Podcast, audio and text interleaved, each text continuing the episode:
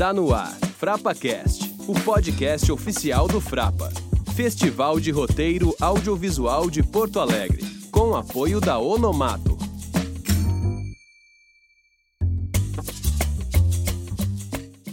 Salve, salve galera! Mais um episódio do FrapaCast no ar. Meu nome é Léo Garcia e eu sou o diretor do Frapa. Chegou a vez de ouvirmos a mesa de debate Trans no Audiovisual, tema presente, profissionais ausentes em que os roteiristas convidados Ariel Nobre e Lu Maza falaram sobre os desafios da comunidade transgênero para contar histórias a partir de sua própria perspectiva. Eles também fazem comentários sobre os curtas 35, roteirizado pela Lu, e Preciso Dizer Que Te Amo, roteirizado e dirigido pelo Ariel, que faz parte de uma campanha de prevenção ao suicídio de homens trans. A mediação fica por conta da roteirista e pesquisadora Érica Sarmé. Boa tarde. É, a gente vai dar início agora à mesa Trans no Audiovisual, temas presentes, profissionais ausentes. Celular. É, a gente está aqui com Ariel Nobre e a Lumasa, profissionais presentes, felizmente.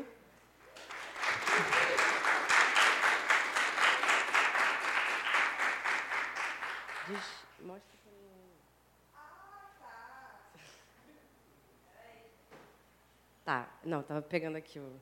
É, então, a Lumasa é roteirista, dramaturga e diretora de teatro, roteirista da quarta temporada da série Sessão de Terapia, Globoplay GNT. É autora de mais de dez peças encenadas em São Paulo, Rio de Janeiro e Portugal, como Três Tempos, A Memória dos Meninos e Carne Viva. Ariel Nobre é artista visual e publicitário. É idealizador do projeto Preciso Dizer Que Te Amo, campanha de prevenção ao suicídio de homens trans em 2018, dirigiu o curta-metragem de mesmo nome. É ativista por mais presença de profissionais trans nos espaços de poder e por políticas de cuidado pessoais e coletivas.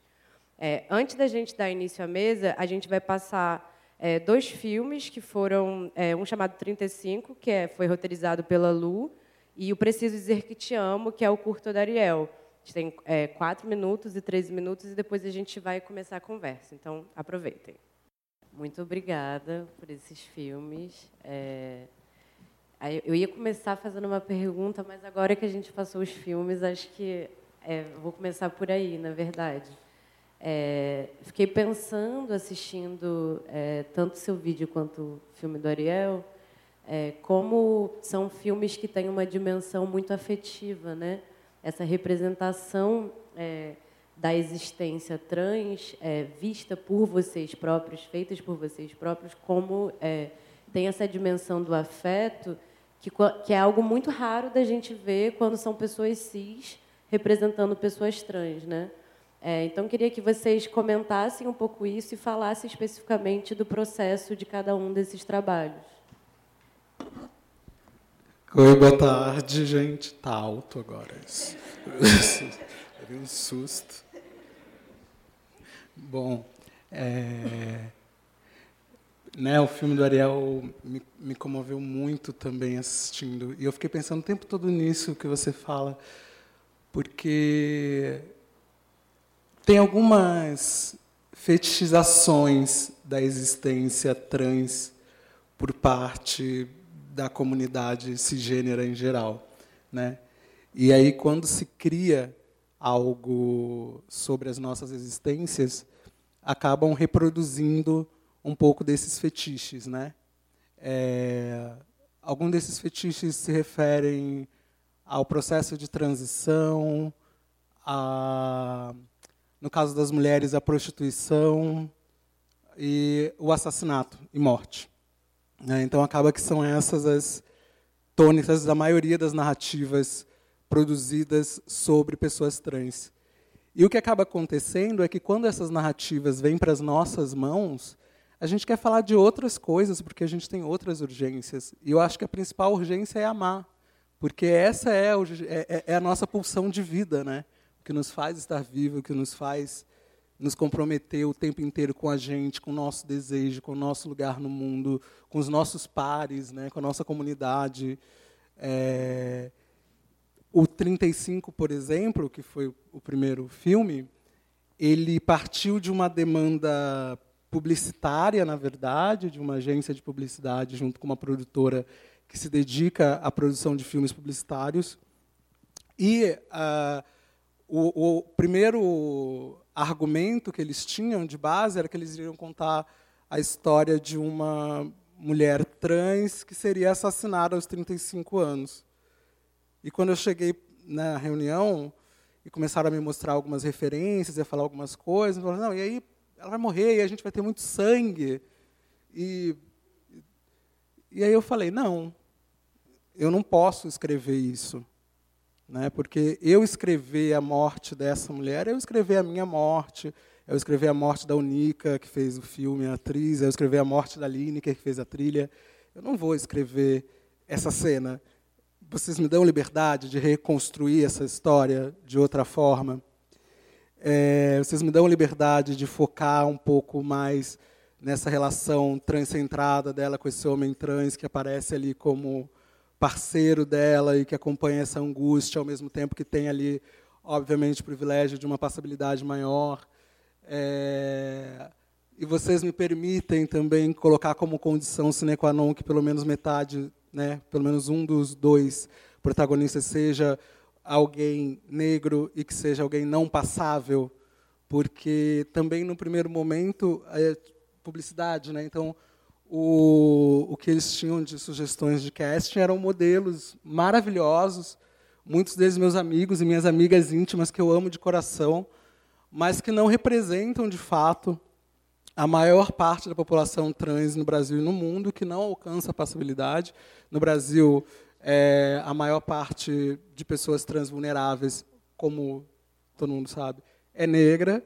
É, então, não faria sentido para mim contar uma história que, desde o início, é uma campanha de alerta à baixa expectativa de vida né, de pessoas trans no Brasil, a essa estatística é, de 35 anos como média de, de vida da mulher trans no Brasil não faria para mim sentido contar isso numa estrutura de fetichização violenta e nem de glamorização.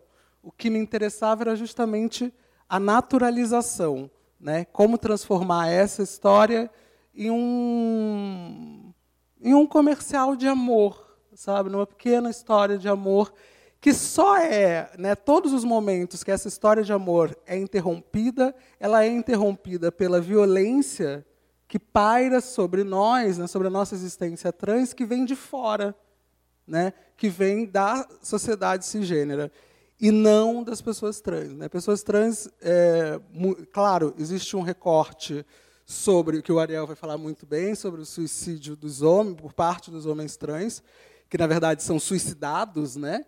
e não se suicidam, é, por uma pressão social, enfim, o Ariel vai falar melhor que isso. Mas no caso das mulheres trans, por exemplo, é, essa expectativa de 35 anos, eu, algumas vezes eu participo de debates, as pessoas falam assim, mas não é porque. É, é, eles falam elas, mas né, vou falar vocês. Não é porque vocês se drogam, não é porque vocês tomam hormônio demais, não é porque vocês se prostituem, não é porque vocês estão na noite, não é porque vocês se envolvem com marginais, não é. Não. Não. É porque alguém acha que pode interferir na nossa existência, acha que a gente não devia estar ocupando esse mesmo espaço e intervém de forma violenta, ceifando a nossa presença dos lugares. Então, é, escrever o, o, o 35 para mim e ter tido a oportunidade que me deram de ter liberdade criativa para reconduzir a forma como essa história seria contada, permitiu trazer esse elemento do amor em primeiro plano, né? E que a, e que a violência, para mim, ela está ali presente como elemento de suspense, que faz parte da narrativa. É, mas, para mim, a, a, parte mais violenta do filme, que eu falei assim, ah, você quer uma cena de violência? Vocês precisam de uma cena de violência? Ok, eles estão andando de mãos dadas e eles vão soltar as mãos. Porque, para mim, essa é a maior violência do mundo. Sabe? É, não, não preciso ter nenhum tapa, nenhum soco, nenhuma lâmpada, nenhum taco de beisebol. Só o fato uh, de não poder em todos os lugares, de repente, Ariel e eu, a gente não pode estar de mãos dadas em todos os lugares do mundo. Só o fato de em algum lugar do mundo nós dois não podemos estar de mãos dadas já devia ser um motivo para ninguém dormir bem. Então, foi por aí o 35. Eu vou dar uma pausa para eu pegar meu cachecol, que eu estou morrendo de frio.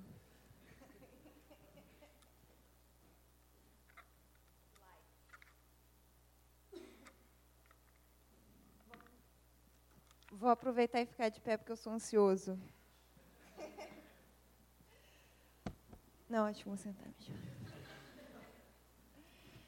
Que bom estar tá aqui, que bom estar transvivo. Ontem eu completei 32 anos aqui no Frapa.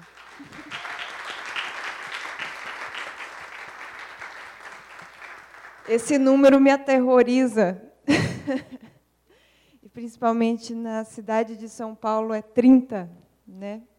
Então, esse número me, me aterroriza, eu confesso. Fiquei, fiquei ansioso, né? mas felizmente fiz uma, uma passagem muito bonita. E isso é político, né? no fim das contas, devido a essa realidade tão, tão difícil de encarar. É, realmente, nós, eu sempre digo, é, já te respondendo, que nós não nos suicidamos, somos suicidados.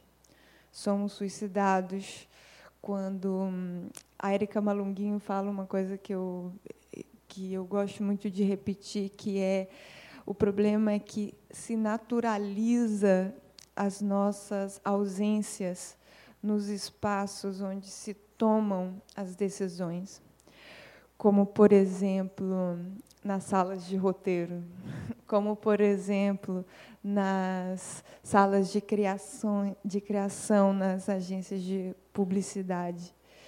Então, eu lembro, nesse fatídico dia, quatro anos atrás, eu escrevo, preciso dizer que te amo há quatro anos, que o que me assustava era que eu tinha acabado de mudar de nome e de gênero e eu não conhecia nenhum homem trans que eu me identificava que conseguia pagar aluguel, que conseguia, que tinha uma uma autonomia financeira legal, que tinha, é, enfim, relacionamentos é, potentes. É, por sermos vulneráveis, é muito comum que a gente é, se embrenhem por relações abusivas. Então, o que eu estava vendo era um, vários exemplos de precariedade que eu não queria seguir. E, e a partir daí, eu não tinha imagem para me imaginar transvivo. E é, o Preciso Dizer Que Te Amo virou uma é, uma forma. No meu aniversário, eu estou muito emocionada né, de falar isso, mas foi uma, uma forma de dizer para dentro, para fora, para os meus irmãos, que é mais uma tentativa para a coletividade, mesmo que essas imagens não existam, mesmo que essas referências não existam, foi mais, não vou te, eu vou eu vou me dar mais essa chance, eu vou eu vou escrever se preciso dizer que te amo e eu vou e eu nunca mais consegui parar de escrever preciso dizer que te amo.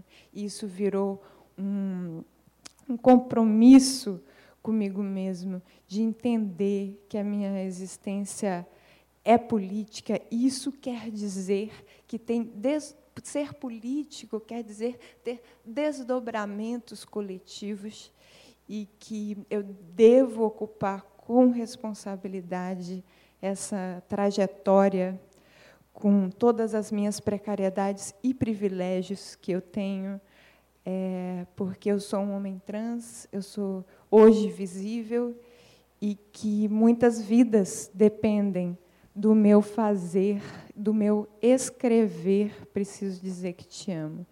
E a ideia, não a ideia, o que está em curso, o preciso dizer que te amo, não um filme, não um filme, mas preciso dizer que te amo é uma campanha. Eu escrevo há quatro anos. Isso é uma entrega que vão ter muitas outras e em, em outros lugares de mercado, inclusive, e de arte. Então, e de publicidade. Porque eh, eu vou escrever, isso é um compromisso pessoal e coletivo até a minha morte, que vai demorar, tá, querida? Bom, agora passado um pouquinho a emoção, vou tentar, é, vou falar um pouco mais é, dos, dos processos.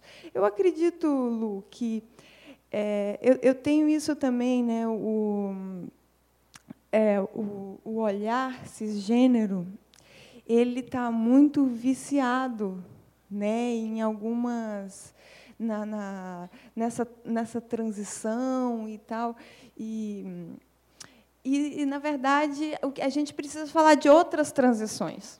Essa que é a real. Né? A gente precisa falar. Você quer falar a minha transição? Eu não quero falar da minha transição de gênero necessariamente, eu quero falar de uma transição de sobrevivo para transvivo. Eu quero falar de uma transição de telemarketing para marketing. Eu quero falar de transições outras, transições coletivas, né? Que é isso que a, a gente vai precisar fazer uma força-tarefa para que é, o tema trans está aqui. E onde estão as pessoas trans? O tema trans está vendendo, está em voga, está tendência, está muitas coisas. Mas e esses trabalhadores trans?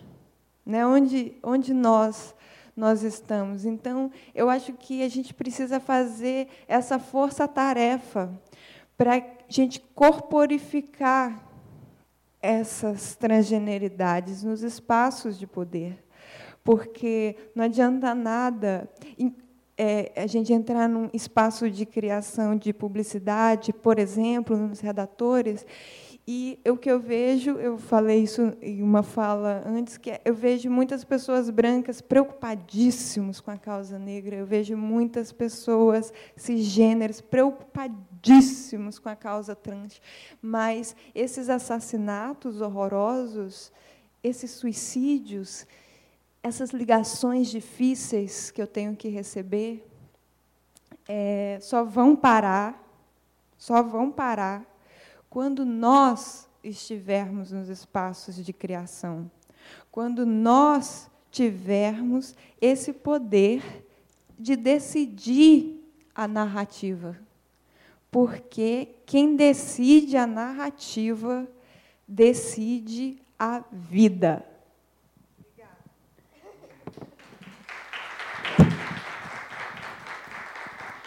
É, pegando esse seu gancho, eu queria que vocês falassem um pouco também, então, como que foi a introdução de vocês no mercado audiovisual, né? Acho que isso é uma pergunta que acontece muito aqui no Frapa, assim, como começar, o que, que eu faço, e acho que seria muito interessante que vocês falassem sobre essa trajetória. Bom, é, eu faço teatro há quase 20 anos. Eu comecei criança, é bom registrar. Eu comecei com 12 anos. Não, é sério. Eu, eu falo que eu faço teatro há 20 anos, as pessoas falam, ó, não, eu comecei com 12 anos. É, eu faço teatro há 20 anos, quase 20 anos. Primeiro atuando e desde 2004 escrevendo e dirigindo. Eu sou carioca, como meus colegas aqui presentes. E me mudo para São Paulo alguns anos depois, continuo trabalhando com dramaturgia e com encenação lá. Começo a fazer um trabalho teórico com dramaturgia bastante intenso, tanto de pesquisa autoral quanto de curadoria para várias instituições do Brasil, enfim, poder público, governo, etc., tudo que relacionado à escrita, à dramaturgia contemporânea, voltada para o teatro. É, então tem uma história bem longa com o teatro, né? Tem um monte de peça no Rio, em São Paulo. É, fiz algumas coisas em Portugal. Tenho quatro livros lançados no total, no Brasil e em Portugal. E depois dessa longa história, no teatro especificamente, uh, o que acabou acontecendo foi que eu fiz a minha transição de gênero em, em 2017, né, ou seja, uma transição tardia, quando eu já tinha toda essa história profissional. Uh, e aí, nesse momento, estavam buscando roteiristas trans uh, e falaram sobre. Falaram: olha, aquela pessoa é uma mulher trans, fala com ela. E aí a pessoa não sabia, enfim, o que tinha acontecido na minha vida. É, e assim começou uh, a história. Passado um tempo, a Jaqueline Vargas, que é roteirista e autora do Sessão de Terapia, que é uma série que foi exibida durante muitos anos no GNT e que está retornando agora esse ano, em agosto, estreia a quarta temporada no Globo, na Globoplay primeiro, e ano que vem no GNT. É, ela me convidou para escrever uh, a nova temporada, essa temporada que será em agosto, com um personagem que não é trans. E é muito engraçado porque quando divulgaram que eu estava escrevendo, cada, lá cada autor escreve um personagem durante toda a série, né? Então quando falaram que eu estava escrevendo a série como uma roteirista sênior por ter vindo da dramaturgia teatral, né? É, falaram assim: nossa, aposto que o personagem é trans. Vai descobrir que é trans, vai ver. Você vai ver que vai descobrir. Eu falo, meu Deus, por quê? Por que isso? Né? Por que achar que eu só posso falar sobre a questão trans? E, é, essa, para mim, é, é, é uma, uma, oportunidade muito emblemática, né? que, que a Jaqueline, como uma mulher, dentro desse mercado, que é um mercado que, queira-se ou não, ainda é machista pra caramba, né? É branco pra caramba, né? E cisgênero não precisa nem falar. Mas é bom falar. É, mas é sempre bom deixar. É, a Jaqueline pegou e falou assim: não, vamos lá, vamos fazer. Tô, tô, estou te convidando pela sua obra dramatúrgica, pelo trabalho no teatro, é, e não pelo seu gênero, e não pela sua identidade de gênero. Então, vamos lá. E foi um processo super enriquecedor, assim, porque o, Sessão de Terapia tem esse caráter é, mais autoral mesmo, os roteiristas têm uma liberdade maior, já que a gente desenvolve de forma, né, junto com a Jaqueline, de forma quase autônoma, cada um um personagem, durante um arco de sete episódios, que originalmente eram quando exibidos na televisão são diários, né, então são cada dia da semana equivale a um personagem, e aí cada roteirista escreve um desses personagens. É, mas, para minha surpresa, no desenvolvimento do personagem, a gente descobriu que eu estava falando de gênero pra caramba. Só que eu estava falando do gênero que não me pertence, que é o gênero masculino. Que ninguém discute e é o gênero que fode tudo. Né? É impressionante, assim. Ninguém fala. Ah, gênero é mulher, gênero é trans. Não, que, né, gente. Né? E, e foi tam, também nesse sentido foi uma experiência para mim muito enriquecedora, particularmente inquietante, sabe, de poder me debruçar sobre algo que está realmente muito longe de mim uh, e querer falar um pouco sobre o que eu penso e sobre alguns aspectos políticos que me parecem urgentes falar sobre a masculinidade tóxica e um monte de outros tópicos que, que a gente sabe que, que causam sofrimento às mulheres, às trans e a um monte de gente. É, então, eu fui parar, respondendo a sua pergunta, eu fui parar no audiovisual a partir dessa história no teatro, como uma convidada pela experiência e pela, enfim, pelo reconhecimento teatral, né? E aí daí veio depois o convite para fazer 35 e as outras coisas que estão para ser lançadas agora ou em desenvolvimento. Então a minha trajetória vem do teatro e aí passa para esse convite para escrever para a TV. Bafo. o, o, achei, eu adoro quando eu escuto CVs de pessoas trans e aquele close de mini bio, assim, eu fico muito, muito emocionado. Então, estou muito, só para lembrar, até para mim, estou muito feliz de estar aqui, te conhecendo e do seu lado. É uma referência importantíssima para nós. É, bem, eu fiz produção cultural na UF, em Niterói, e durante a faculdade eu fui assistente de alguns artistas do Parque Lage, mas depois, ou antes, não me lembro, fui por muitos anos assistente de um é, personagem no Rio que chama Jorge Celaron. E aprendi muito com ele sobre cores, sobre performance, sobre mistérios da arte e tal. E foi, foi, uma, foi um grande aprendizado. E, bem, e fiquei muito, muitos anos perdidos, fazendo bico, não, não me entendia como profissional, e eu acho que, na verdade, eu não me entendia como ser humano. Isso me, me atravancava muito os processos profissionais.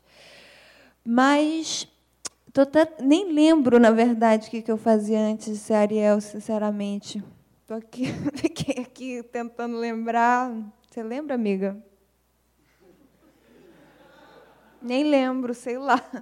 Mas, é, em dois, vou, né, vou começar de onde eu lembro. Né? Em 2000, no final de 2016, é, e acho que 2013 foi uma, uma virada interessante, que foi quando eu me tornei ativista. Foi quando o, os protestos emergiram no Rio de Janeiro e eu me vi parte daquilo, me vi. É, é, não sei, me, me, pegou pelas vísceras. Eu comecei um, um processo, uma, fiz uma página chamada Sapatão da Moda. Isso tu lembra, né? Sapatão da Moda, e só tinha uma camiseta, que era de. Sabe essas. essas, essas ah, aquele símbolo da mulher no banheiro? Era aquilo com um sapatão, assim. E durante acho que alguns anos eu só vestia essa camiseta, só tinha, era ou não era? só vestia ela.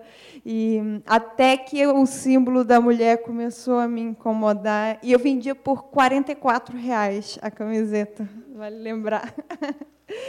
e muitos processos, fiquei algum tempo com o sapatão da moda até ficar insustentável. E, mas a partir daí também foi começando a. Eu, eu fui bem fundo, fiz uma grande pesquisa no termo sapatão e tudo que, que, que sapatão representa, porque sapatão. Existem disputas né, nesse termo sapatão, porque, afinal. É, hoje o movimento lésbico eu, é até uma crítica da minha parte eu acho que se resume muito sapatão a mulher com mulher. Para mim, sapatão sequer é cis porque antes desse termo homem trans já tinha uma disputa de quê? De dia é Maria e de noite, né, meu amor, é João. Então, de novo, a, a, essas a, as identidades trans ainda na noite, né, ainda no, no, no enfim, fiz um, uma imersão assim nesse termo sapatão e acabei com essa necessidade de, de levar a minha masculinidade além. Isso tudo para falar que acabei mudando essa loucura toda de nome, de gênero, e acabei também mudando para São Paulo nessa nessa loucura, porque é um salve-se quem puder, tá? No Brasil ainda, eu acho que se você se vê trans, eu acho que pelo menos ainda é um é um salve-se quem puder. E eu, eu quando eu cheguei, logo quando eu cheguei em São Paulo, já comecei é, na, na fundação da Revolta da Lâmpada, que é um, um, um coletivo de São Paulo. Lá eu conheci é, o Gustavo Bonfiglioli, que é uma bicha da publicidade incrível. A gente acabou fazendo uma consultoria em diversidade chamada Pajubá Diversidade em Rede. E, e, e a gente, na verdade, a gente foi, eu, eu sinto que a gente foi convocado pelo mercado, porque eu lembro que a gente estava pela revolta fazendo uma o Instituto Criar, não sei se vocês conhecem, um, esses dois meninos, o Iago e o Dênio, eles saíram do armário e deu uma certa tela azul no Windows, e não sabia, só sei que a gente foi parar lá e a gente acabou criando a consultoria lá, no sentido de tipo, vamos, vamos viver isso junto, vamos. E aí a, a, gente acabou criando nossas metodologias e eu fui conhecendo e aprendendo e sendo calejado pelo por esse mercado da publicidade. E, a partir disso, fui, fui sendo redator, me embrenhando e sendo ativista para ocupar os espaços de criação, conheci a direção, o roteiro. E, no meio desse processo também, no último ano de, da prefeitura do Haddad, é, surgiu esse edital, que é um edital de políticas afirmativas, que é, até onde eu sei e pesquisei, foi o primeiro edital com cotas para pessoas trans. E eu é, passei em 2017, é, assim, teve toda uma luta para conseguir, porque né, nada tão fácil assim. a gente ganhou, desganhou, ganhou de novo. E aí, a partir daí, a gente conseguiu terminar o, filme, esse filme está sendo exibido em muitos festivais. Estou muito grato por, por espaços que eu tenho ocupado com Preciso Dizer Que Te Amo, com a minha presença e com esse filme que acredito ser muito maior do que eu. E, a partir disso, eu, eu fui constrangendo, educando, me modificando também e ocupando o, os, os espaços de, de mercado. Acho que respondi. Sim. É, aproveitando, assim, pensando, queria que vocês falassem é, especificamente, pensando o audiovisual brasileiro. Acho que tanto a televisão quanto o cinema é, sobre, especificamente, a Lu falar sobre representação das mulheres trans e você falar sobre representação dos homens trans, né? que acho que muitas vezes acaba colocando tudo no mesmo balaio, mas que são representações distintas e ambas ausentes. Sim, ambas ausentes, a representação do homem trans ainda mais ausente, né? ainda mais invisibilizada, acho que pelo, enfim, pelo pela cultura, né, por não estar tão dentro da cultura que a gente tem na sociedade, é, e pela, enfim, pela conquista da passabilidade também, que acaba muitas vezes incorporando essa comunidade à sociedade cisgênera, né, e acho que acaba tendo uma invisibilização. E aí agora eu acho que existe um, um, uma geração, né, que tem se apropriado, que tem construído saberes, né, que tem difundido e tem reivindicado lugares. É, no caso das mulheres trans, a história vem um pouco antes, no sentido histórico mesmo, né? História, literalmente, né? A presença é, da mulher trans como uma uma figura dentro da cultura já estava estabelecida. Existem dois desafios aí, eu acho, é que o Ariel depois vou jogar aqui com você, né? Eu acho que o desafio, imagino, que na representação do homem trans é justamente você criar um imaginário que não existe na sociedade. O desafio na representação da mulher trans está em você transformar um imaginário corrompido que está incutido na sociedade. Né? Ou seja, é, todo mundo sabe o que é uma travesti. As pessoas só sabem de forma errada. Então, como você, é, é, se no caso do homem trans você precisa né, educar ali, ensinar, é, no caso da mulher trans você precisa falar assim, olha, o que você acha está errado, e isso é muito duro de fazer, para o bem e para o mal. Né? Seja quando a pessoa acha que sabe na melhor das intenções, seja quando a pessoa acha que sabe na pior das intenções. Os dois jeitos, né, os dois equívocos causam os mesmos estragos.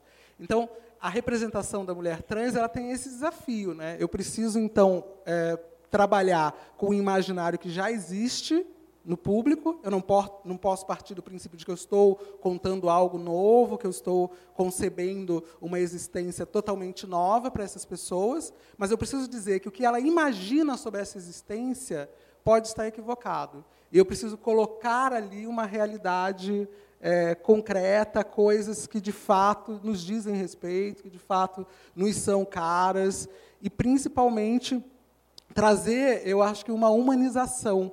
Porque no caso da mulher trans, ela está muito associada ou à, à prostituição, ou a glamorização, né? então está no, tá no palco, o camarim, os bastidores, quer dizer, está sempre na noite, está sempre com maquiagem, está sempre sobre uma luz, está sempre, né, tá sempre é, atuando como uma ilusionista, como uma performance. Né? como se fosse uma grande performance a sua existência. Então, me parece que o maior desafio da representação da mulher trans, para mim, hoje, nos roteiros, é de como construir essa mulher com naturalidade e trazendo elementos que são caros à pauta trans, elementos que são é, intrínsecos, urgentes, indissociáveis de uma mulher trans, é, mas também trazer outros dramas, outras questões para essas personagens que não sejam é, limitados ao conflito da sua identidade de gênero. Uau! Arrasou! É, eu vou falar mais da publicidade, que é onde eu atuo. Eu acho que, mercadologicamente, a gente ainda está lutando para que a gente fale sobre a gente. Ou seja, fala-se sobre pessoas trans, mas são as mesmas pessoas que podem contar as histórias que estão falando sobre nós. Então, bom, mas isso a gente meio que já sabia, mas então, mas é um passo importante que que eu me vejo dando, me vejo ocupando, me vejo galgando lutando, que é, pô, eu quero falar é, é, quero vocês estão falando sobre mim? Espera aí, espera lá, espera lá, deixa, né? Eu posso falar sobre isso. Eu conheço mais pessoas que podem falar sobre isso e esse espaço é, precisa ser nosso. Então, eu, infelizmente, eu acho que a gente Tá, infelizmente não, porque eu sou muito grato a todas as pessoas trans que vieram antes de nós para a gente estar tá aqui. Então, é, mas é, é só um, uma questão que a gente ainda também tem muita coisa para andar, porque a questão é a, as, no, as nossas vidas precisam ser vividas. E, as, e, o primeiro passo é que, pelo menos agora, as nossas histórias precisam ser contadas a partir da nossa perspectiva. Mas o que eu quero mesmo é o próximo passo, que é eu quero falar de muitas coisas a partir da nossa perspectiva. Eu achei uma grande vitória é, darem esse. É, primeiro, é, roteirista, pá, não é? Não é não é uma consultoria, o seu nome vai aparecer no jornal. Isso, isso é uma grande vitória. Assim, estou muito feliz enquanto comunidade, como profissional, de ouvir isso e mais feliz ainda de saber que esse personagem não necessariamente é trans, né? É um é cis. Então isso é muito isso é um grande avanço na representação trans né isso é um grande avanço para os profissionais trans de um modo geral porque é uma é, a gente ainda tá na, o mercado ainda nos coloca na posição de não fala na posição de objeto, na posição de ser falado. Né? E não necessariamente o mercado nos deixa falar, né? nos deixa estar nessa sala onde se decidem a narrativa, que é um espaço de poder. Então, a gente está caminhando, né? teve muita luta para a gente chegar até aqui. E eu acho que os próximos passos por exemplo, é, por exemplo, no próximo Frapa, a gente falar sobre roteiro, a gente falar sobre outros gêneros que a gente está atuando. Né? Eu, por exemplo, posso falar sobre publicidade de cinema, não sei, né? roteiros em cinema. Enfim, é, outras, outros assuntos, outros temas que não as nossas vidas. Né? Eu acho que esse. Eu, eu, sinto que, que eu estou nessa transição, né, de ainda estamos é, nesses, né, não, a minha luta com preciso dizer que te amo é, não, não é um filme é, trans, não, é um, é um filme, né, porque muitas vezes a, a, a sociedade quer ela nos colocar num, num, num gueto que o, o próprio é, termo diversidade, né? o próprio termo diversidade, porque o termo diversidade, a princípio, é extremamente ofensivo, né? Porque você você está tá diferindo de quem? Se eu estão ainda me considerando o néctar da diversidade por eu ser homem trans, é, quem quem não é a diversidade então? O que estão falando é que esse homem branco, cisgênero, heterossexual, essa pessoa é a referência máxima e todo mundo que se difere dele vai estar no orçamento da diversidade, quer dizer, orçamento não, você pode até, você tá, às vezes a diversidade está no DNA, mas não necessariamente no orçamento.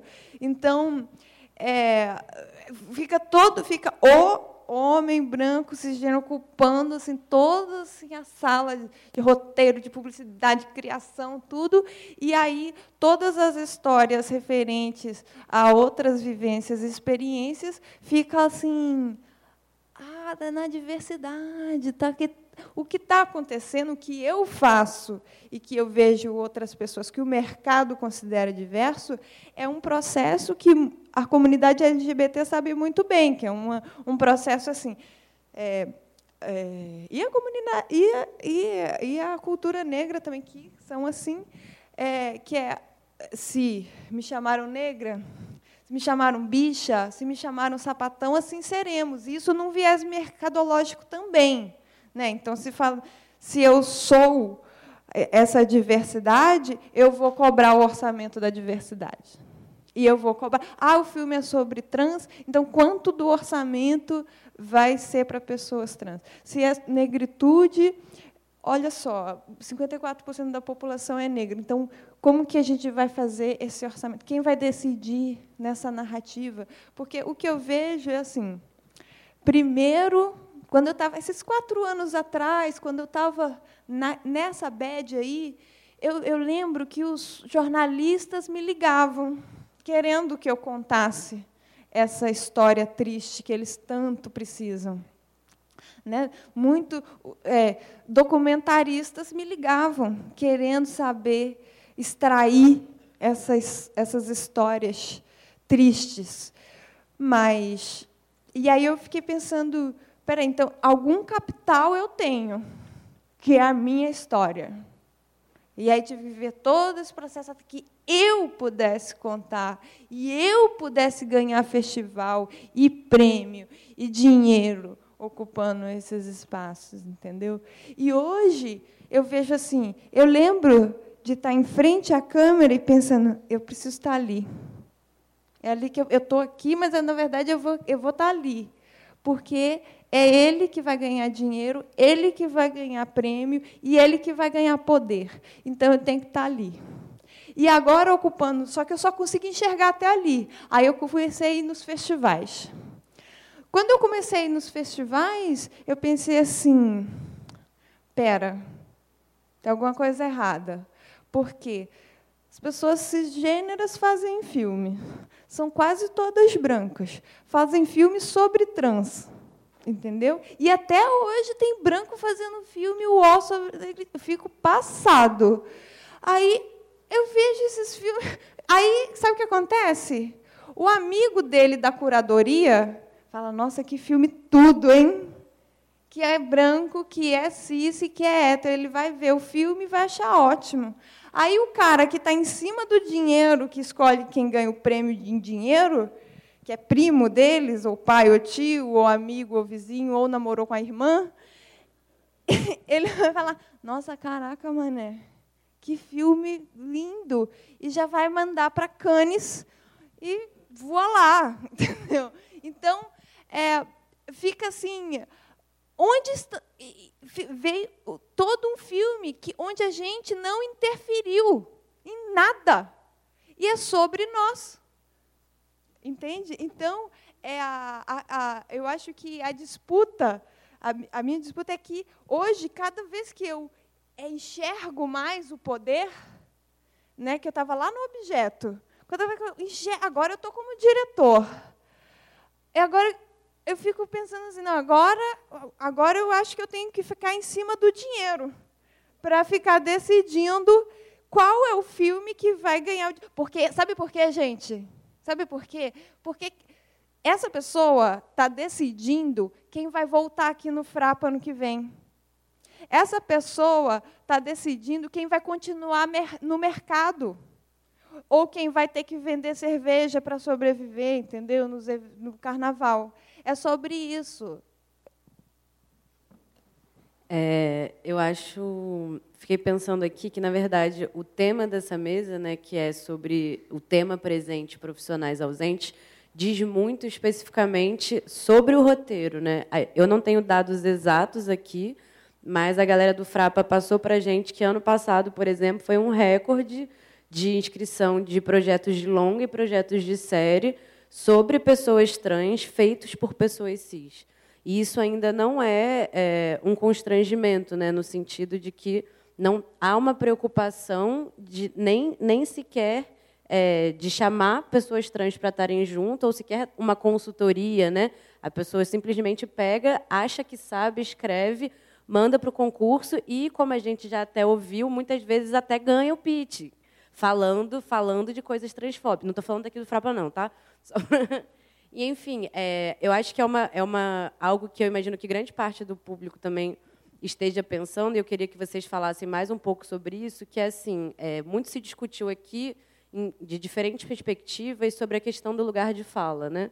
E aí, é, quando a gente está tratando desse tema, é, a partir dessa perspectiva, muitas pessoas pensam assim, ah, mas então eu não posso falar, mas então eu não posso falar sobre isso. E aí, é, eu queria que vocês elaborassem um pouco mais é, como que as pessoas cisgêneras que têm projetos sobre pessoas trans, é, qual que é a função delas é, de inclusão de pessoas trans nesses projetos. E também sobre, é, enfim, caso vocês estejam sabendo também de projetos que estão acontecendo sem pessoas trans, porque eu acho que isso está acontecendo não só no cinema, mas bastante na televisão também, né? Então, enfim, para você e no teatro também, se você quiser falar sobre é, eu, eu tenho a sensação que as pessoas que estão aqui presentes são as pessoas que menos precisam escutar isso, porque elas, né, elas saíram de suas casas, saíram correndo do, do da outra mesa, saíram dos, das suas aulas e tal, e vieram para cá para assistir essa conversa, para ver a Ariel, para ver a Érica, para me ver. Então, assim, eu acho que são pessoas que, que têm o um mínimo, né? acredito muito em vocês. Que vocês tenho, tenho muita fé é, mas o que, eu, o que eu acho que acontece é que boa parte das pessoas que são criadoras, sejam roteiristas, sejam diretores, e também vou colocar na conta os produtores, é, os que não estão aqui presentes, é, tem um conflito interno que é o conflito romântico do artista né, de que o artista ele pode tudo, né, o artista experimenta alteridade, o artista investiga, o artista pesquisa, o artista vai para o lugar do outro, o artista vive outras vidas, o artista, o artista tudo pode. Essa noção é, romântica, né, ela, se, ela, ela cai por terra quando a gente lembra que o emissor, né, quem diz isso, geralmente é um homem branco cisgênero.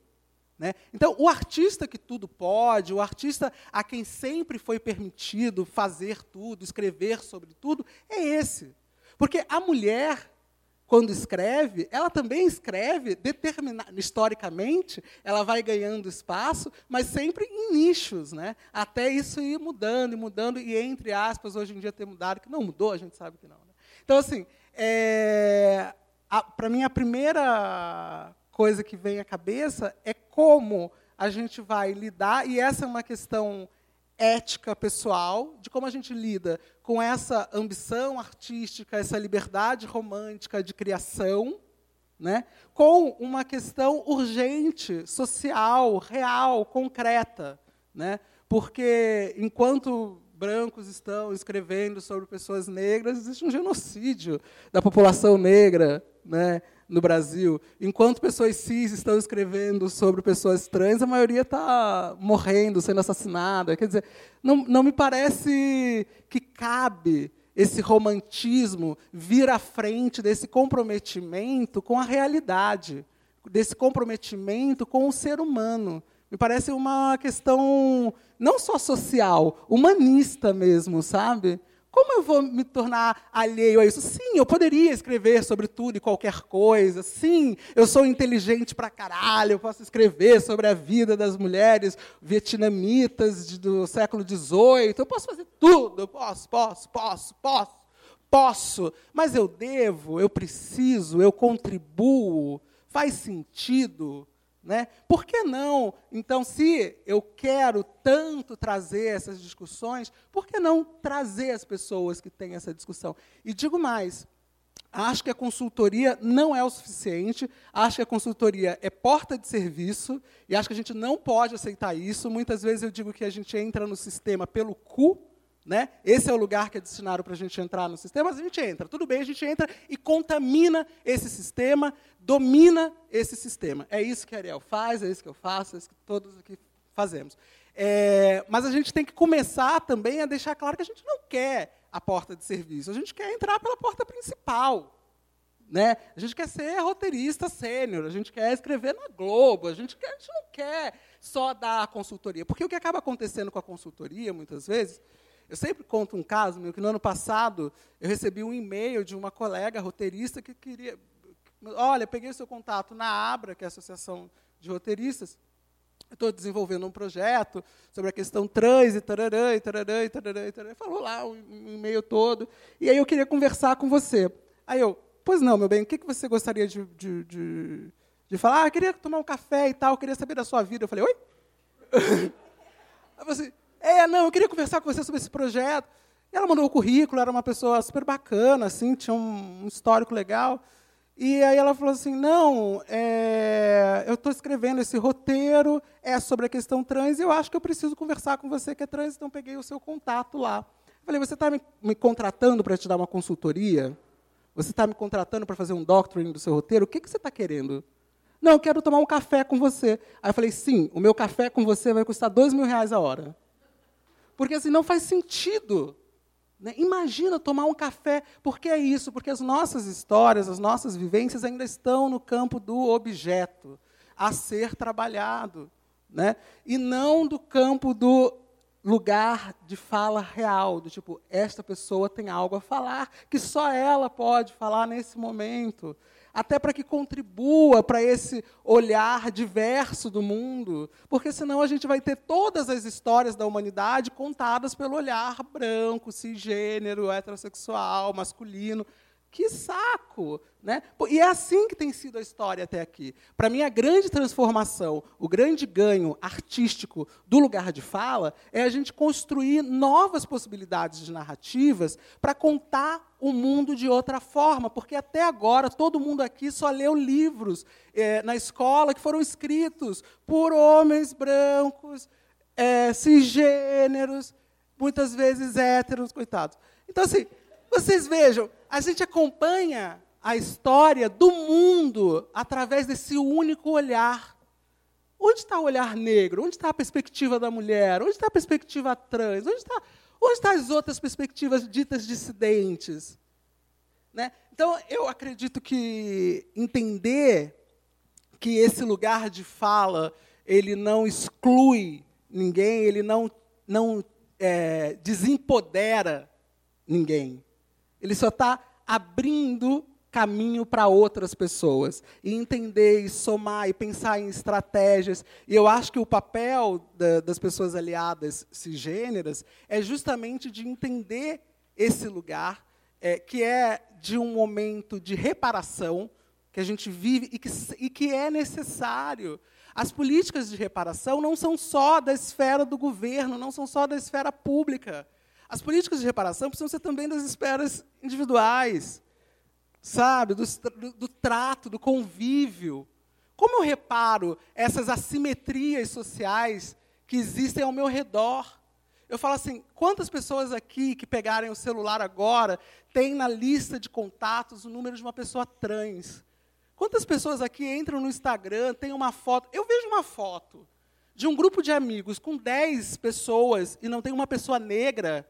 Eu falo, puta merda! Que grupo é esse?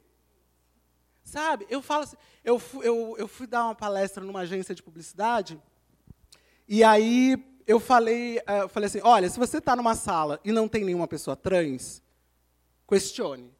Agora, se você está numa sala no Brasil e não tem nenhuma pessoa negra, levante e vá embora. Aí, é, aqui a gente tem, não sei, duas, três pessoas negras comigo. É, lá, além de mim, tinha uma pessoa negra na plateia.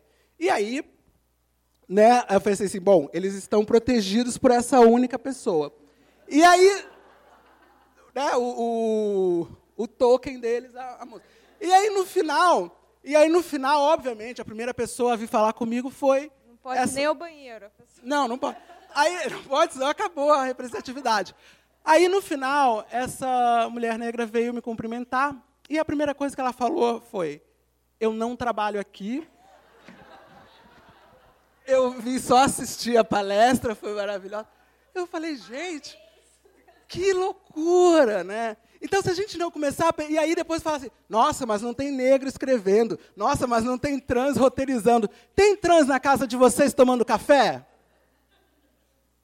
Tem trans indo estudar com o filho de vocês em casa? Tem. Porque se não tiver trans nesses lugares, não vai ter trans escrevendo roteiro. Não faz sentido. Ah.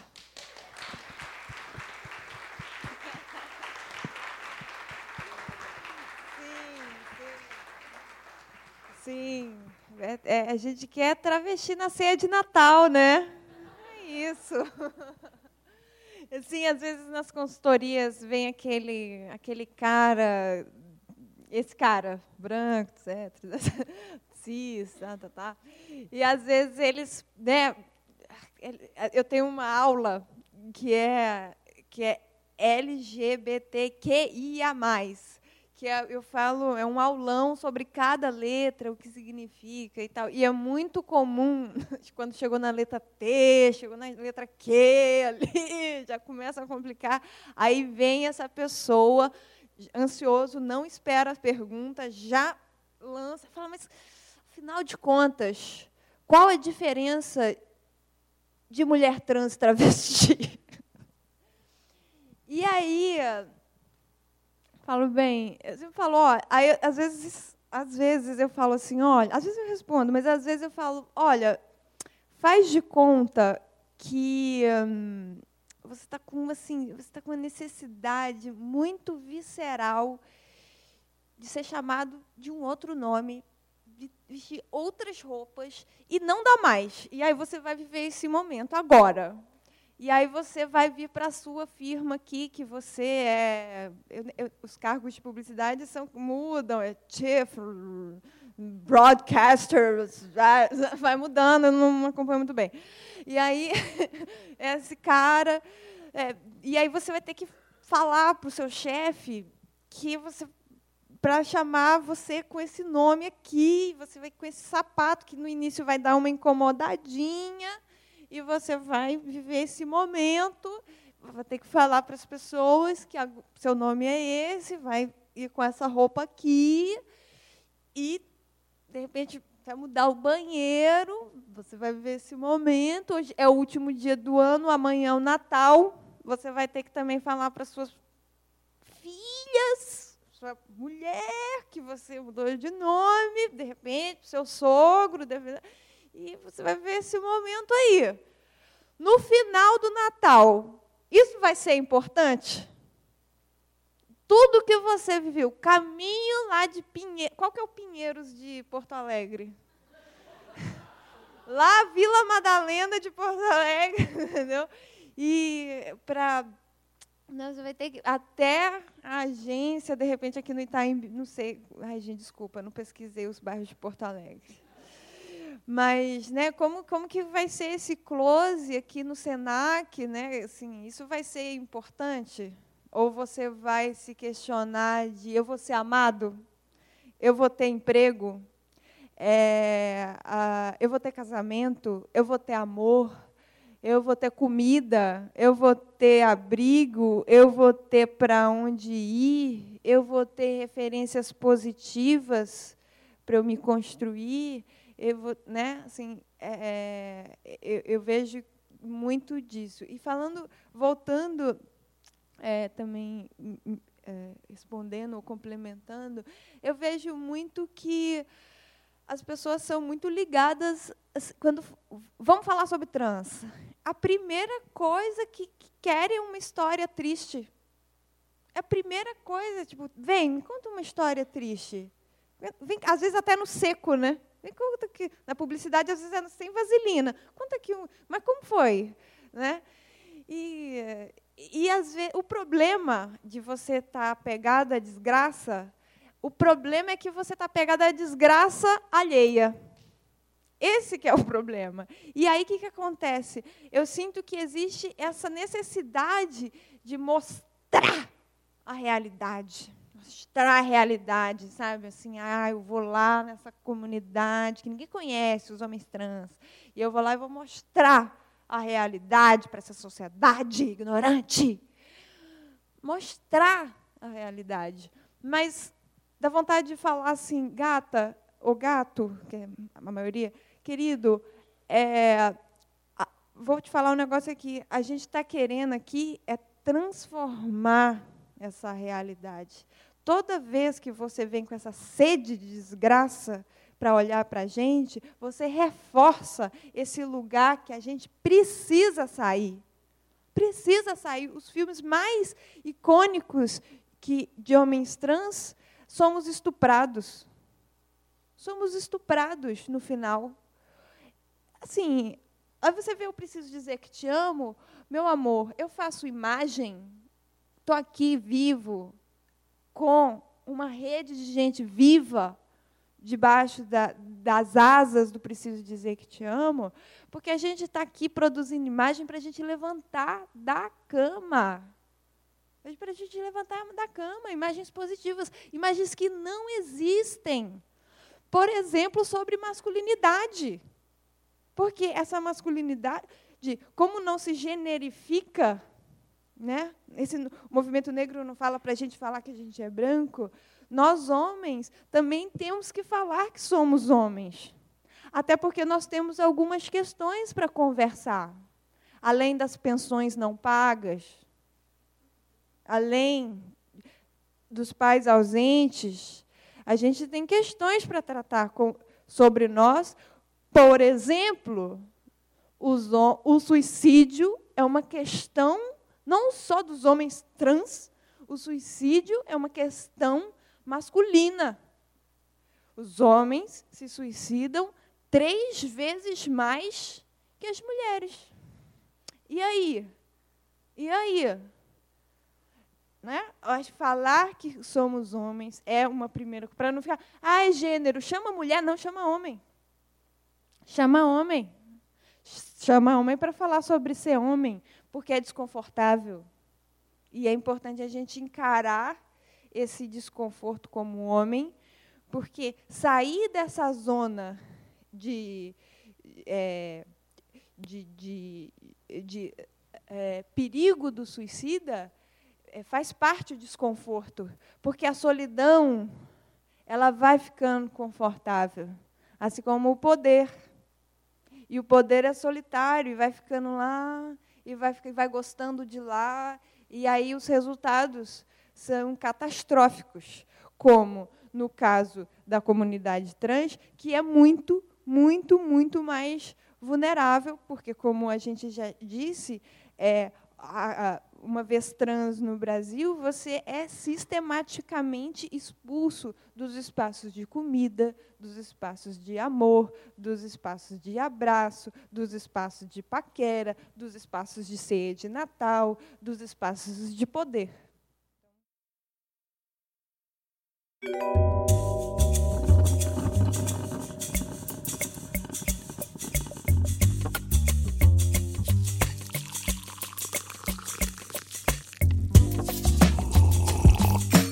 Você ouviu mais um FrapaCast, o podcast oficial do Frapa, Festival de Roteiro Audiovisual de Porto Alegre, com apoio da Onomato.